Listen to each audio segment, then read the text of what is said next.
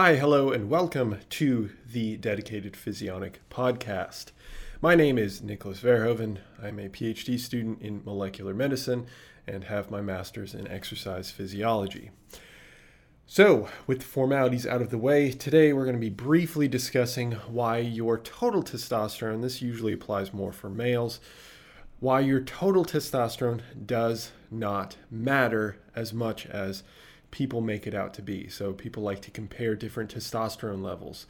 And while testosterone certainly is on a range, I think it's somewhere like 250 or 300 nanograms all the way up to roughly about a thousand nanograms leads to your relatively normal physiological range. And if you, of course, take testosterone, if that's t- testosterone enanthate or uh, whatever injectable testosterone you or a patch, uh, then you'll be in that supraphysiological range, and that's not what we're discussing.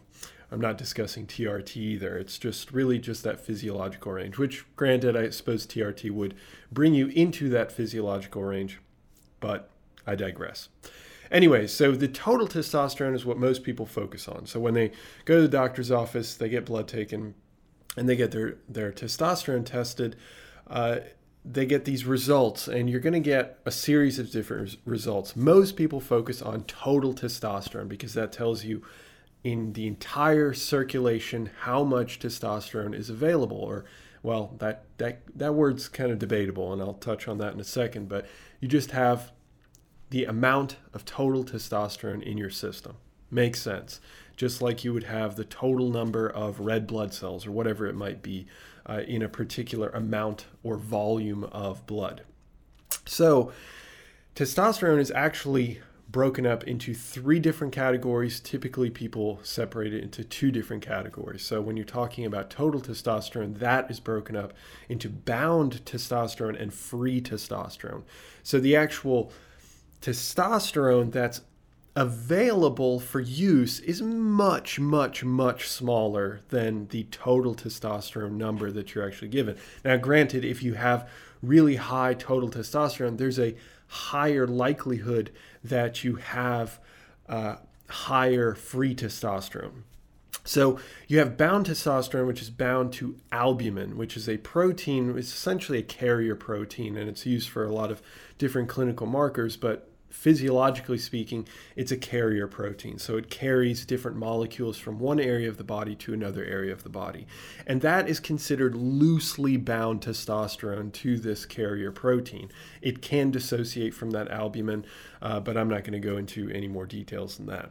Now, the other form is called SHBG bound testosterone or sex hormone binding globulin uh, testosterone, and that is tightly bound. That is uh, incredibly difficult to dissociate from, and that's where majority of testosterone is actually bound to SHBG, meaning that if it's in circulation and it's bound to SHBG, it is not free to enter the cells. And having testosterone plays no factor whatsoever if it can't enter the cells. It has to be able to enter the cells, if that's in your neurons, if that's in your muscle cells, whatever it is, it needs to be able to functionally traverse the cell membrane and then be used uh, in nucleus, cytoplasm, wherever it needs to be used.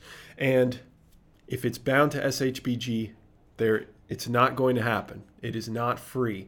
So, getting out of the mentality of looking at total testosterone, it's far more important to look at the amount of free testosterone. And you might want to take a glance at your albumin bound testosterone as well. Your free testosterone is the testosterone that can actually traverse the cell membrane and act in your cells. And of course, as your cells make up your tissues, your tissues make up your organs, your organs make up you the organism, uh, it's incredibly important that uh, that testosterone enters the cells. If it doesn't enter the cells, it's like you being stuck in one room and you have millions of dollars in another room, but you can't access that room. There's no, no door to that room, and you have no tools to break down the walls. It's absolutely worthless.